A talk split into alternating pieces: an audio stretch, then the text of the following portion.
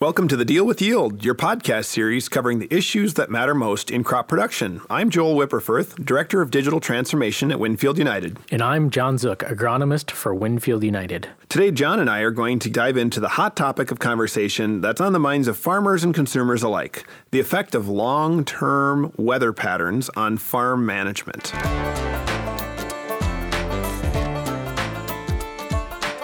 Jon, as you know, year to year variability is expected when it comes to changing weather patterns. But do you think we're seeing any trends that will impact farming in the long term? Season length, potential, less operating days, those sorts of things. You know, if I'm sitting here today and I've got 30 crops left to plant, if you consider every farmer plants 40 crops in their career, if I've got 30 crops left to plant, what are the long term trends to be aware of? I like that every farmer plants 40 crops. That means farmers actually retire. Yeah, I haven't seen many of them do that. I've seen a few that retire. And they actually let somebody else make the decision on their farm? Yeah, I, percentage wise, it's not high. But speaking for my own farm, I'm not sure my dad will ever retire. Yeah, so that's typically the way that we would see it happen. But uh, but yeah, really the 40 crops thing. I mean, it, that's a pretty valuable insight that you go, geez, you got 40 chances or maybe 50, right? Or 30 good ones. And maybe this one you'd go, well, is it a weather pattern? Is this a trend? Is this just a funky year? Sometimes I find myself wondering that is, is this just a year and next year will just be normal? Or what is the trend? And so a lot of what I go back to is trying to fall year over year, right? Where are we at a percentage different? You can look at, anybody can use the Google machine and look up the 30 year trend and say, here's where we're at, this is where we're going. And then you can have a fancy argument about global climate change or whatever it needs to be. But because I work with a lot of the answer plots, I get to see we have uh, John Deere Field Connects or weather stations at each one of them, and you kind of get to see rainfall, growing degree days from planting date and compare that from year to year. So to give you a little bit of an idea for 2019 season right now, if I'm looking at growing degree days, my growing degree days, and this is from southern Minnesota across all the plots, are ranging anywhere from 13 to 20% less than last year or less than the average. If I look at rainfall, I'm 2 to 15% above average. So you kind of go put that into a trend. If I see that every couple years from plot to plot, now I'd say, hey, maybe we're trending up. Um, I was listening to a podcast on the way up that said, hey, back in the 1940s, 50s, 60s, typically in southern Minnesota, we were getting 28 inches of rain. And now every 10 year comes out, and now we're getting 36, 37 and a half inches of yearly precipitation. So we do see some trends upward in the precipitation as far as where those long term weather effects are coming. The interesting part is how have we adapted in agriculture to fit those trends? And have we done it in such a fashion that we've actually recognized, hey, we're doing this because the weather is changing? I'm not sure that we always have adapted because that was the front of mind, right? But if you look back, maybe that's why we're seeing more nitrogen side dress, more different techniques and going later into the season as far as above ground applications, those sorts of things when you talked about that, it divides it into two factors for me, and maybe we can discuss two of those factors. One of them is what's actually going on in the climate. What, how is the climate actually changing and is different than what it was in the last 25 year pattern or in the last 100 years? But the farming practices and those things, those are more about the crops that we're planting, how those genetics have advanced, and how the adaptability of the crops have changed as germplasm began to be sourced locally. So, one element element of a good show, Jon, is always the element of surprise. So I'm going to share with you a map of the center of the Corn Belt from 1950 to where the center of the Corn Belt is in 2012. And Jon and I are, you know, looking at the, so the just, phone here. Just so you know, Joel like Googled something on his phone and he zoomed in with his fingers, and the map is blurry. All I can see is like maybe some lines that outline states and some blurry numbers on there. Okay, so the resolution's right? a little bit poor, but here here's what it says. Welcome it says, to the 21st century, Joel. Yeah, I, so this wasn't hand drawn. This wasn't Lewis and Clark that wrote this down, but this is actually Elwynn Taylor at Iowa State. Got it. And Elwynn Taylor, you know, in 1950 talks about the center of the Corn Belt being located in somewhere around south to mid central Illinois and it moves north for about 30 years into northern Illinois, and then it starts to move west from about 1987 to 2012 into uh, southeast Iowa. So it's interesting for about 20 years it moved north, and for another 20 years it kind of moved west. And so you're seeing areas in the Corn Belt in particular of Nebraska and South Dakota and Minnesota starting to be relevant in the production of corn. So those dots that you showed me, that was a trend of where those midpoints of growing degree days were being found. I don't know if I follow Elwynn closely enough to cite any of his research or his data that he has there, but I have seen definitely and felt that trend, and most of us have on where that's going and how we sit in it based on where you're located. Yeah, so one of those pieces that's in there, aside from heat units shifting around, is uh, rainfall patterns are continually shifting around. And there's the current pattern that we're in. You know, I loved what you said. You had some air quotes around the term normal. And one of the growers I used to work with, guy by the name of Pat, I was a young agronomist, and I said, Well, you know, in a normal year, and he stops me right there and he says, Young man, I just want to tell you at this point forward, normal is just a setting on your washing machine. Mm-hmm. So, uh, you know, and I, it always stuck with me. So, you know, Pat, if you're listening to this, I get it. Normal's just a setting on my washing machine. It doesn't exist anymore. But one of the departures from normal is that rainfall amounts are higher in volume, so more rainfall all at once, mm-hmm. and fewer and farther between. So, setting your soil drainage properties up for, you know, something like two to three inch rain over an hour versus, you know, a, a tenth over, you know, a tenth, a tenth, a tenth, you know, five days in a row. That's one of the things that we're seeing is more intense rainfall. If that trend continues, Jon, what are two or three things that I can do to set up my farm to handle more water at a higher volume in that weather pattern. So I think some of the lower hanging fruit there would be maybe potentially a change in tillage practice. And so we're not talking dramatic like no till versus conventional chiseled plow or plowed ground, whatever it might be. Did I just say a swear word, Joel? No, Is that I, why you I just choked on your slurped water? into the into the microphone. Oh, you gleeked So, into it? yeah. Got it. I think it'll be okay. So I think the tillage practice does come down to it. And I think the biggest thing with tillage practice is that's the way that your soil takes and handles water. And that's kind of like the surface. So I think of tillage as, you know, your skin, right? You can put sunscreen on, you can wear a raincoat. That's your exposure to the outer environment. Same thing with the tillage part of it is that's the exposure surface layer to the soil, seeing its outer environment and how it's going to handle it. And a lot of times tillage practice trends with what the weather is going to be doing. The thing that comes along with tillage practice that would fit into this and how to manage these long term weather trends and optimization, preferably, is nutrient placement. I mean, because a lot of times when you change tillage practice, you also change the way you position nutrients. Mm. Whether that's a nitrogen application, I mean, that's the easy one because it's mobile. But if you think about should you do a P and K broadcast or should you do a band or should you do a tillage zone, right? All those things come into play. And that might be indicative of, well, is your soil temperature warmer than normal? So you get more phosphorus activity or availability earlier in the season? Or do you have more rainfall so your clays are releasing more potassium to the soil? So a lot of those things that we don't think about maybe come into more play as we go forward. So those would probably be my big two of hey, tillage practice might allow us to accept some of those more extremes, change it, and then how do we apply those nutrients to optimize plant uptake?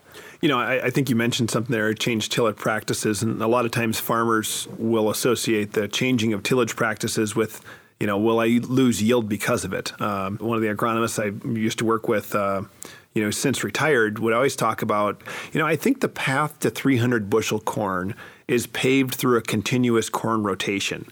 And one of the principles he was working off of there is, you know, the carbon sequestration capability of corn, mostly being in the corn plant's ability to take carbon CO2 from the air and store it below ground in the root system, and then for that plant to generate enough biomass that you would actually increase organic matter late season, organic matter is where your mineralization comes from and is where, you know, all that extra push to finish out the crop comes from. Corn being the one that generates more biomass than soybeans or wheat. That's one of the things that's really interesting to think about is your rotation is one of the ways that you might adapt to climate change or to weather patterns that are shifting. And whether that be keeping something planted on the ground more year round through cover crops or planting more crops that sequester more carbon and build organic matter in the soil is another way to think about how this long term climate might impact what your farming operation choices are. So I don't know where this comment is going to go, but I do want to bring it up because you made me think about it. But I think we all have spots in our fields where fertility might be the same, pH might be right, drainage might be good, but say there's two different spots and one yields 180, one yields 240. Why? And you go, wow why is that different like that? I've I put fertility to it and it doesn't show me a response. It's got 40 foot tile spacing. That's not it. And you go through all these things and you still maybe can't answer why. And where I'm going with this is I think a lot of our environment impacts the way our soil responds and potentially it's a soil health play. So we've previously had some episodes with Solam and the DNA extraction that we're working on there. And I think one of the things that we're going to get really good at in the future, maybe five, ten years down the road, is how to identify what soil is as far as a health perspective, and then maybe, hopefully, how to change it. You know, what can we do to get better? And environmentally, that's important with the weather changes because I think that's going to change the way that the culture of the bacteria and the fungus that are living in the soil. So picking up those spots and being able to critically think about, okay, here's here's the weather events, here's the flora fauna that are living there. How might we influence that acre to give us some productivity that we haven't seen at it? So I think that's going to be an important aspect with these changing weather patterns in the future that we're probably going to be a lot more aware of that we just haven't had access to that amount of information in the past. Yeah, you know, the, the big term there, when you talk about soil DNA, you talk about the microbiome and how that microbiome may be shifting in uh, a higher yield environment or a lower yield environment to incorporate a different species, a different spectrum of microbiome. On the consumer side, I actually saw the first consumer product advertising on TV about the health of your personal microbiome. And it was actually a, a, soap commercial advertising that, you know, this soap was particularly less harsh on your skin's microbiome, which is your, your you know, your body's natural microbiome. And it's very similar to what you're talking about is, you know, the sensitivity of the yield environment's microbiome to the different practices and shifts shifting weather patterns. Mm-hmm. Because you brought up carbon sequestration and this whole residue thing, I thought I, I should have to add that in there. The other thing with this microbiome that you made me think of now is a lot of times we're putting fertilizer down and we're just treating maybe the soil or thinking of the soil as, hey, put the P and K there, I put the nitrogen there, I put sulfur there like why isn't my plant it should just take it up. But we don't realize that the soil has to digest and use those nutrients and release them back to the plant. So understanding your microbiome maybe the soap commercial we could probably learn something from that and apply it into agriculture and test it and see what we find you know, so speaking of testing, uh, Jon, I'm going to give you a hypothetical here. Your great grandfather has passed away and left you with a huge amount of money in a trust, and you're able to go buy land anywhere in the United States. And your objective as an agronomist is you're going to retire early and go farm, which I think that at a Winfield United, I find that a lot of the, the people, you know, are, work here also dream about farming or farm in their personal time. Where would you go buy land in the United States? Because you think it has the biggest opportunity for yield to increase based on the environment and the genetics that are becoming available? I'll only answer that if you answer it. Okay, I'll give you my answer. My answer is one of two places. I think in the areas where the Corn Belt is moving west, where rainfall is potentially becoming more abundant in acres that are in wheat acres right now.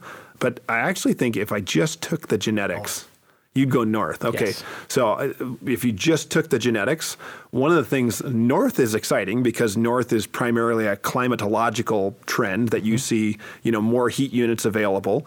Probably 10, 15 years ago, you saw the Corn Belt shift north because they finally found that high yield Iowa female that we used to breed a lot of corn to, and they shifted that into 80 day, down into 75 day production. So you saw the Corn Belt shift way north, even over the border to Canada.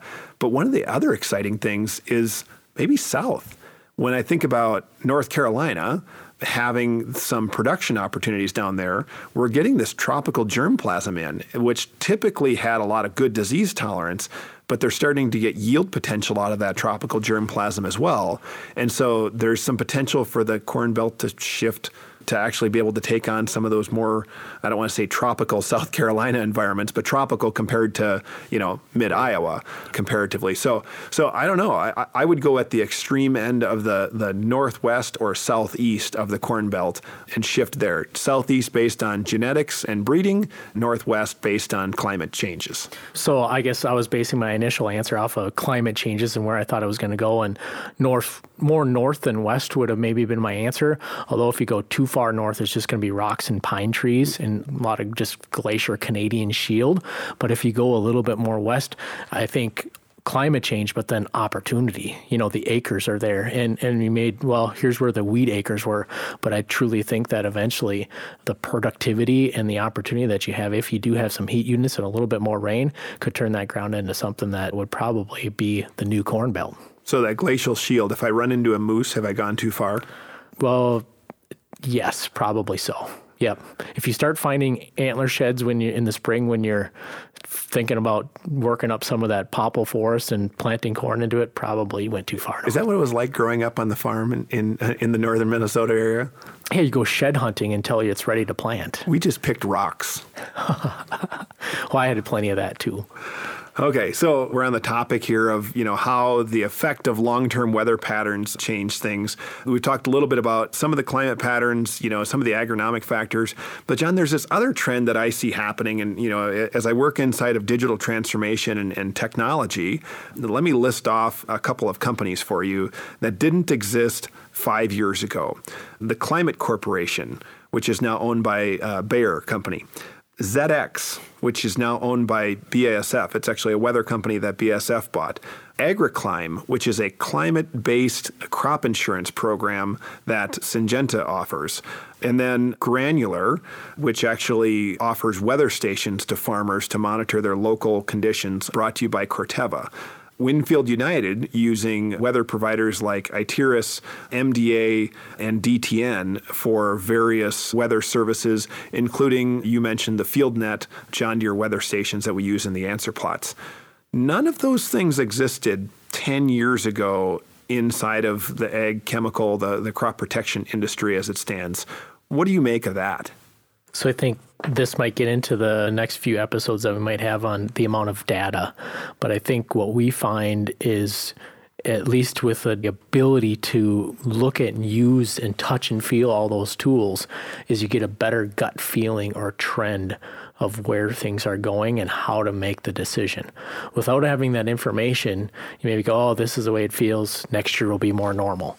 Now we can actually step back and use all those tools, use that data collection ports to say, hey, this is what we're actually seeing. And now it's an informed decision on how to make a management technique across that acre versus just a, hey, this is my gut feeling and this is what I think. So you made a long list. I didn't know all of them. I knew some of them and I utilized some of them, but I definitely know all of them. And I'm sure that you probably didn't list all of them because there's probably a lot more out there that are dealing with weather. So, and there's your printed off slide deck that you gave in a piece of paper to me across the way. Yeah. Um, that is very it's, full. It's the mixing bowl. And I don't know that I'm going to have a seizure just by looking at it, but the volume of technology companies from IoT platforms, precision irrigation, water monitoring, crop management software, robotics, processing technology, post harvest monitoring. When you look at this chart, you can see some really emerging trends. But I would say, and this is just my own personal identification with this, I would say 80 to 90% of the companies that I'm looking at in technology have weather involved in them in some basic way, shape, or form. And I, and I look at one of the big players, IBM, actually just purchased the weather company here a year or two ago. And, you know, they're trying to make a big play into agriculture because they're trying to provide their weather insights on top of your data sets that would help you make decisions on that. I look at the Microsoft FarmBeats platform, which is a, a cloud cloud based platform that is bringing in weather insights and, and allowing you to do artificial intelligence, machine learning right in the cloud on those pieces. And even GCP, Google Cloud providers, they have APIs available for weather information, AWS, Amazon Web Services. All of these companies have really strong undertones of you know, the ability to connect your proprietary information with weather information to let it interact with the historical weather forecast, but also the future trend of weather modeling. Yeah, so the way I look at a lot of these tech platforms and the way that we look at these trends is go, okay, that's great but how do I make a decision going forward off of that? And I think that's the key. It's maybe not we can take this in season, and maybe some of these are, hey, in season, it's time to make a nitrogen application. Maybe some of these are, but I think the big thing is here's what we have going forward in the future. How are you going to adjust your operation to fit? Is it a rotation? Is it maybe bigger machinery? Is it a change in tillage practice the way we started it? Because if you're not using, say, one, two, or three of these things, I think that's the next step is to implement these things to help you make the decision. Um, kind of the big craze, and we haven't added this one in here yet, but was the cover crops. And climate really affects the way the cover crops are, not to mention herbicides and tillages and everything else. But I think this would be somewhat helpful to say, hey, this is where I can and can't go with it. And how do you see the trends of what that industry is doing based on the data to overlay on your acres? Because in the past, it's just been, hey, Minnesota, Iowa, whatever. Now you got on a per acre scale. Um, we know that in every little state or, or zone, there's little hot spots here. I'm thinking of one where, hey, I got a hot spot in my area that they can grow 100 day corn and nobody around them even wants to put in 102 day. So they, or excuse me, 110 day corn and nobody around them wants to even put in 102 day. So we know that there's little spots within our, each of our geography that we can trend and do these things differently. And recognizing them gives us full potential as they move through the season, as they move through the, the weather patterns to make those decisions going forward. Yeah, and that was actually a, a place, uh, the, the answer plots actually have done. Uh, an, uh, a machine learning based uh, uh, mapping exercise to figure out where answer plots should fit. Uh, where we have overrepresentation or underrepresentation of answer plots. Now, I personally live on the north, excuse me, on the southeast side of the Twin Cities in Minneapolis, and I'm between two rivers. Uh, I'm between the Mississippi and the St. Croix in about a, a you know a 30 mile area, and I receive more heat units than you know a lot of times uh, a town that's south of me or on the same latitude. And so there's there's these little microclimates that I think we're beginning to unlock uh, you know, rather than just saying, well, you know, I'm 20 miles east of this town, it should be the same climate. There's a lot of nuances there that we're, we're starting to unlock with the power of uh, artificial intelligence, machine learning that's giving us uh, access to the changing weather environments. You know, one of the particularly shocking pieces uh, was there was a, a, plot in the thumb of Wisconsin. Most Wisconsinites will hold up their hand to just to tell you where they were from. I see that. I'm from down there, and the Green Bay Packers play up here. Got it. Well, one of the plots over by the Green Bay Packers, you know, was actually most environmentally like a plot all the way over in western, southwestern Minnesota, where they make Toro lawnmowers over by Worthington, Minnesota. And I never would have thought of cross comparing the data sets and the performance of those hybrids because climatologically they were the they had the most similar combination of factors. And I think that's one of the places that, you know, the, the true data science of hybrid placement is going to come into play. And, and looking at this long list of, of uh, companies that are invested in that, I really think that, that you know, being able to know what the weather patterns are and overlay that on top of your data set is one of the things that's going to differentiate our data platform and our ability to help farmers make decisions with that. And certainly, you know, those those basic manufacturers and some of the big tech companies see that trend as well. Mm-hmm. So, very well said, Joel. Just one thing that uh, we didn't touch on as much is, and you skimmed it, was how important is it going to be for this genetic play? I mean, I think, I mean, we didn't really talk a lot about that, but genetics are probably not going to be that big. I think genetics are going to be huge. In fact, yeah, so, so I mean, that's what I was like, I think that's going to be probably the, the biggest thing, right?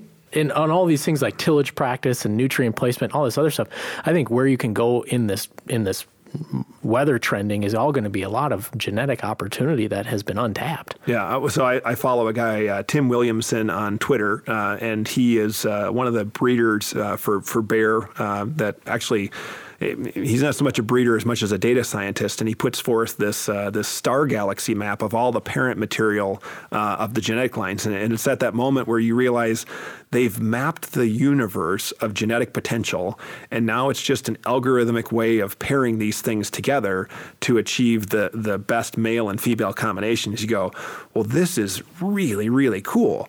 But one of the one of the recent things I see on genetic potential coming out isn't so much just the regular corn that you and I are used to, where it's really tall and you know might be six eight feet tall is the opportunity for short corn. And so we talked about where would be the best place in the country to buy land. When you look at short corn, you know, the corn doesn't have to, you know, one of the things that Bayer is coming out with uh, is in their pipeline, they've talked about in their investor deck, is, is the advent of short corn.